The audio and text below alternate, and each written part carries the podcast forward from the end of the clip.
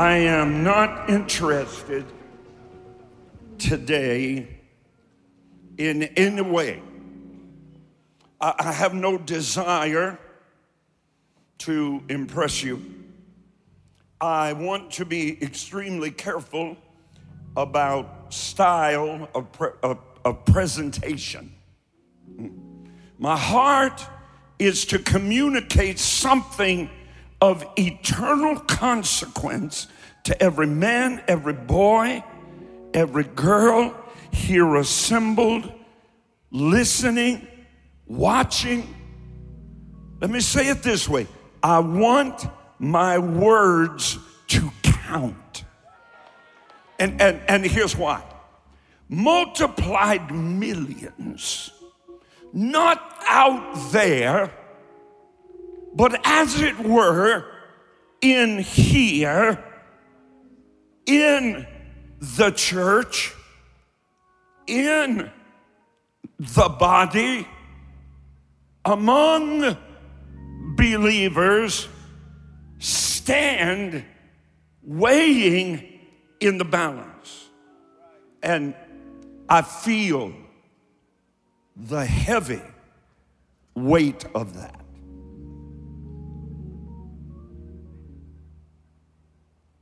I want for you to take your Bible in whatever form you have it, and I want you to turn to the book of Romans.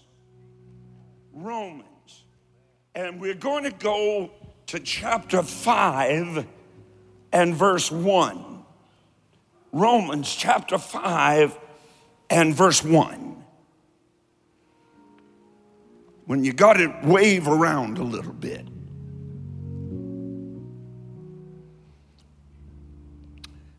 Here's what your Bible says. Therefore, since we have been, shall have been, since we have been justified, justified. That's that's a big long word. It simply means just as if I'd never sinned. Are you with me? Just as if I'd never sinned. So, since we have past tense been just as if we had never sinned, justified by faith, we have peace with God. That's the outcome. What's the outcome? Say it again. What's the outcome? The outcome by being justified by faith is to have peace with God. What is the opposite of peace? War. Now, we're going to head a direction that 90% of people sitting in church pews, even in charismatic and Pentecostal churches, have never been. Watch me. The outcome is peace with God. I am a firm believer that a very small percentage of people who attend church services, religious gatherings, whatever you may want to call them in your current vernacular, truly have peace with God. Because they have never been truly justified through faith, therefore giving them peace with God. Now, I don't want to I don't want to spill the whole thing right now, but I do want you to understand that peace the only direct opposite of peace is war. So, I want you to go deeper with me today. I don't want to have to shuck and jive. I don't want to have to exhort. I want to teach you something that, regardless of where or who you think you are today, will reveal that's not the real you And 95% of the struggle in your life is because no one ever told you what I'm about to tell you today. I want to talk about this. I believe Jesus paid it all. Get your iPad, get your iPhone, get your notepad, whatever you need. I want to ask you the question. Two questions. Number one. Question number one Who were you?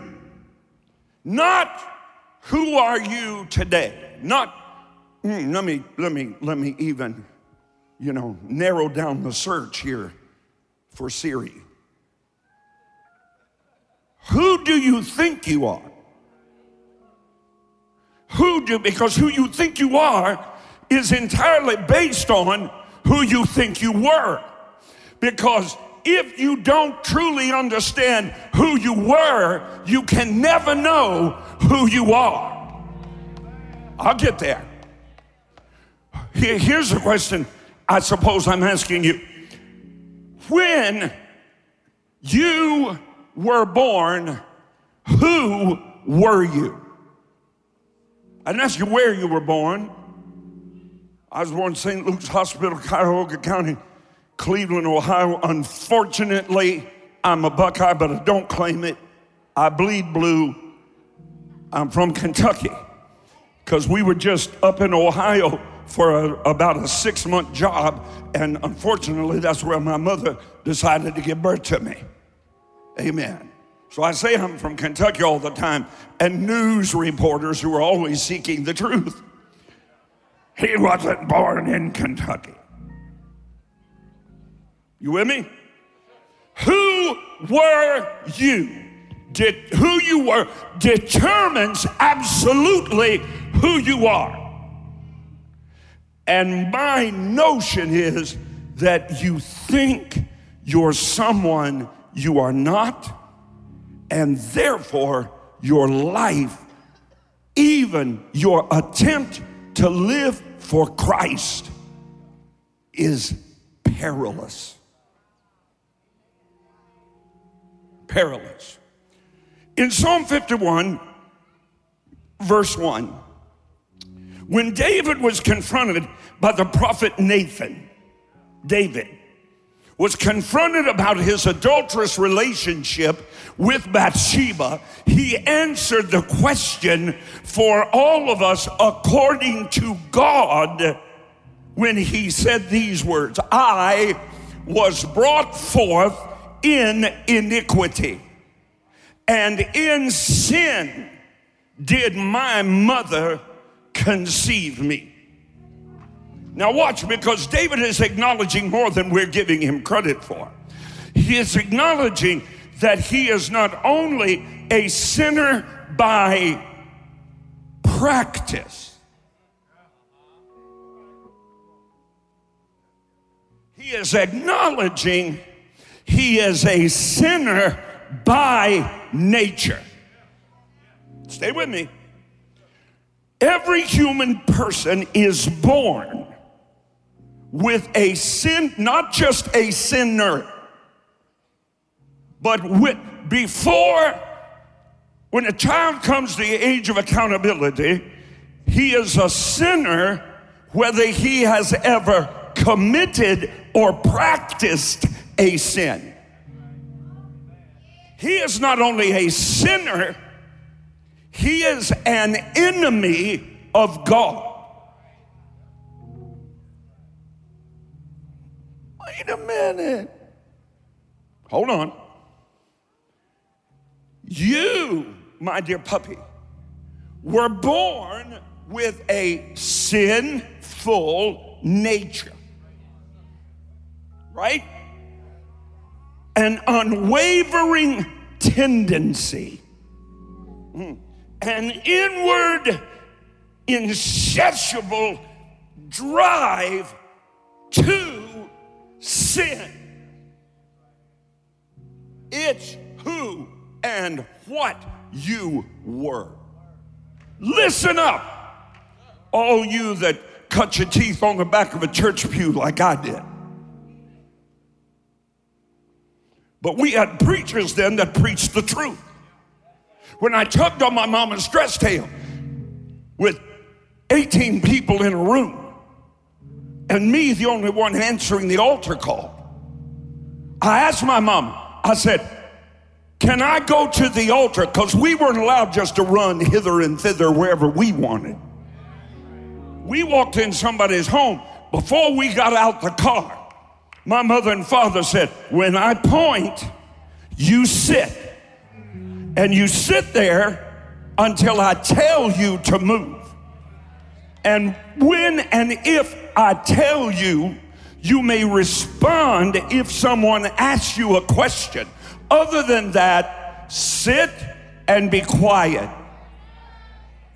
Look at some of you think I'm a child. I was abused as a child right now because I was made to mind. I was made to understand authority. I could take a direction without back talk or excuse making or hiding somewhere. Here it is. The apostle Paul says in Romans 5:12, therefore as sin came into the world, how? Through one man. Through one man, sin came into the world, Adam. And death by sin. Do you know how I know all die? I didn't have to observe it. The book tells me. Sin, sin's adulthood is death. Always death, never short of death. You sin, something dies.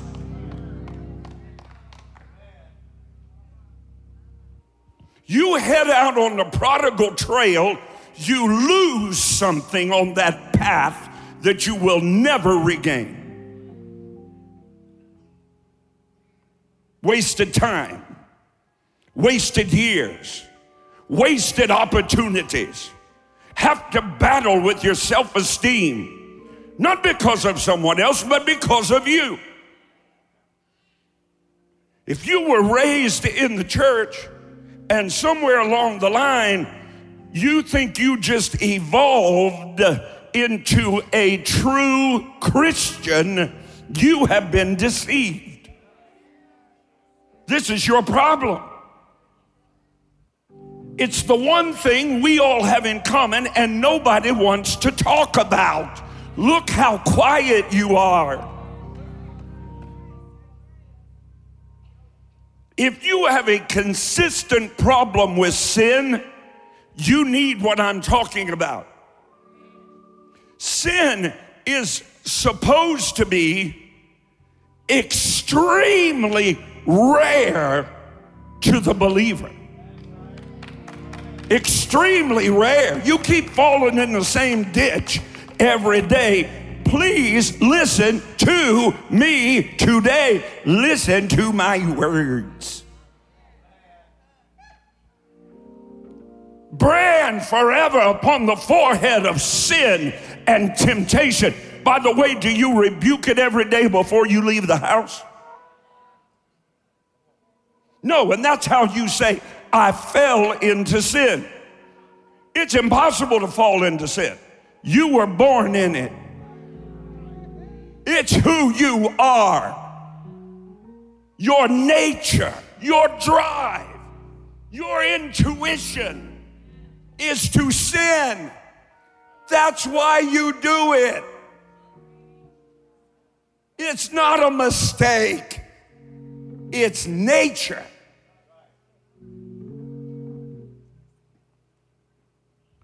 So death has spread to all men. The Amplified Version says, no one being able to stop it. Shout, I can't quit it. I can't stop it.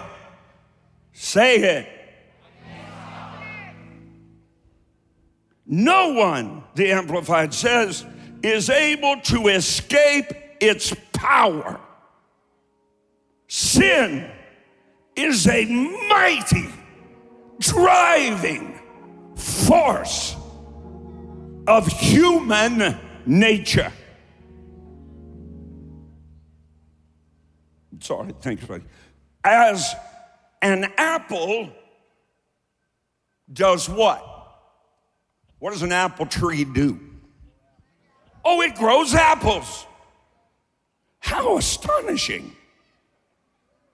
What if the apple tree wishes with all its apple heart to bear peaches?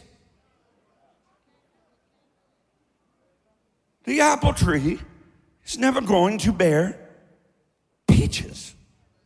And a sinful nature will always sin. Regardless of how many church services you go to, regardless of how many dances you get on, regardless of how many you do. You better listen to me, and you better not think I'm talking to somebody else. I'm talking to you. Romans 3:23. For all have sinned. Throw a hand up and shout, guilty. guilty. Throw it up, say guilty. guilty. For all have sinned. Here's how I know everybody dies because everybody sins. Sinned and come short of the manifested tangibility of God, the glory of God. All humans are sinful in three ways. Get this down. By nature, what does that mean? You're born a sinner. You have a core nature which is to sin, to rebel, to reject authority, to want your own way you ever see a, a young child throw a tantrum in the grocery store saying, I want your way, mom? And if you always want your way, you've never had this problem dealt with in your life. Secondly, human persons sin by choice. You never fall into sin, you plan it. Thirdly, by practice. Now, there's the one religion centers in on. Come to the altar because you're a sinner. Why am I a sinner? Tell me why you're a sinner. And it will be, well, I lied. It's like Roman Catholicism and you're in the confessional booth. Salvation is not primarily confession. Salvation is revelation, realization, repentance. You're staring at me. By practice. We do sin by practice. The problem with the modern church is they think that's the only way you sin. So when you are prayed with, or when you think you're finding salvation, all you think about are the sins you've committed. What about the ones you omitted? And those are still sins of practice, not sins of nature. Now, if you go up my driveway the, we have trees lining the driveway. Unfortunately, they are now ash trees and they are su- susceptible to emerald ash borers. They all will die, all of them. They will all die. They are dying right now. So are you.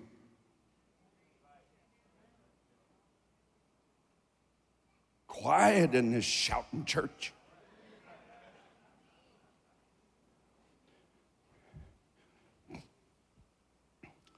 At the base of those trees, now over 20 years old, the base is bigger and of a different bark type than the trunk of those trees. Because in order to get them to grow quicker, they were, how do I tell you, merged. They were grafted. So a different root was used, but a new species, the ash tree, was introduced onto that root. And it's no longer a tree of its root, it's a tree having been grafted in. Some of you never read your Bible. That's who we are. We have, your Bible says, been grafted in. Why? Because if our root had remained as it was, we would always bear that fruit. That's why Jesus came to cut the root.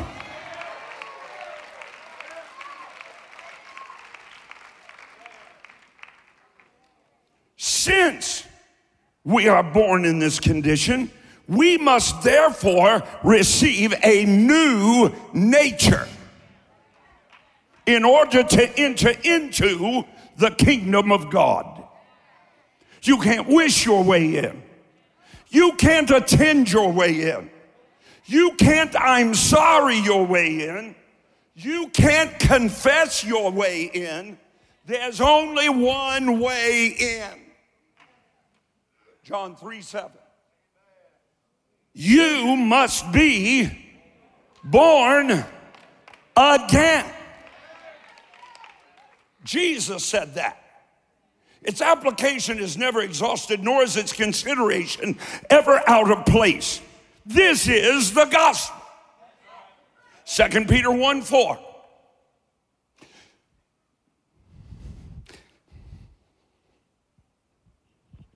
The new birth is becoming, said the Apostle Peter, partakers of God's divine nature. In other words, you got to have a nature change. You got to have a core change. And the only way that I know to be born again, if you already alive, is to die. Dying is not pretty. Dying is not easy. Dying is not done casually. Most Christian folks, all they know is a little bit of self help humanism perpetrated by some backslidden pulpit and priesthood somewhere. But I believe that in this very hour there are those rising to the surface, those who will declare the truth as Isaiah and Jeremiah, as Zephaniah and Zechariah, as Peter and Paul declared the truth. We're going to take up once again and grab hold of absolute truth. The remnant the revenant, resurrected revivalists have come, and our foundation is absolute truth. While we live among a religious people where there are no absolutes. Can you do this? Well, if you want to, depends on your conviction. There's no absolute. Do I need to attend religious services? There are no absolutes. Although the book says, forsake not the assembling of yourselves together. Right? Okay, there's no right or wrong in our culture. It's all your truth, my truth, their truth, everybody a truth, here a truth, there a truth, everywhere a truth, truth. Because we define everything by situational ethics. And what that means is our values, our very morality are based on the response, the reflective response we receive from the culture around us or from our own self interest. Therefore, we have become gods unto ourselves. Second question Why did God send his only begotten Son to suffer, bleed, sigh, and die on the angry, mean, biting beam called Calvary? Why? What's the baseline? When I think of God, his Son not sparing, send him to die, I scarce can take it in that on the cross, my burden gladly bearing, he bled and died to take away my sin. Then sings my soul, my Savior God to thee. How great thou art!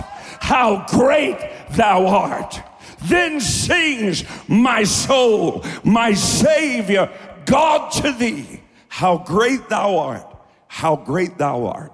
Not that he can forgive your sin, but that he can take the sin nature out of your being. Hey, thanks for listening to today's episode. If you enjoyed it, I want to invite you to tell someone in your life about the podcast. Hope you'll do it today. Head on over to iTunes and leave a review share it on your social networks for me. Really helps me get the word out. I'd love for you to connect with me on Facebook, on Twitter, on Instagram. No easier way for me to minister to you every day and throughout the day, and for us to join together in faith as God moves in and through your life.